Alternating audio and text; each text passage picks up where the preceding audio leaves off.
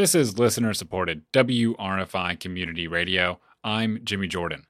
The city of Ithaca is seeking to hire a sustainability specialist to help implement the city's Green New Deal.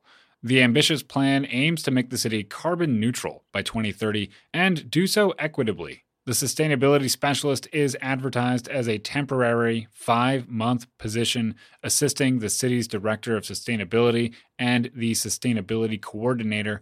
The job description includes a wide range of typical work activities from working to develop a climate action plan to performing outreach and education for city staff and the wider community, as well as digging up research and development funding for the city's Green New Deal initiatives. Applications are due by July 28th and should be sent to the city's Sustainability Director, Luis Aguirre Torres.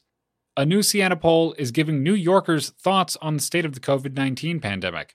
68% think the worst of the coronavirus is over, an even greater percentage are comfortable in doing activities that were normal before the pandemic, such as having friends at their home, going on vacation, and eating indoors at a restaurant.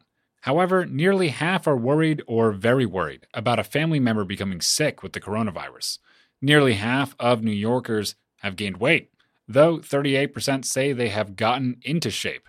Around half report feeling depressed during the pandemic. Today, mostly sunny skies, high in the upper 80s. Tonight, partly sunny skies, low near 70.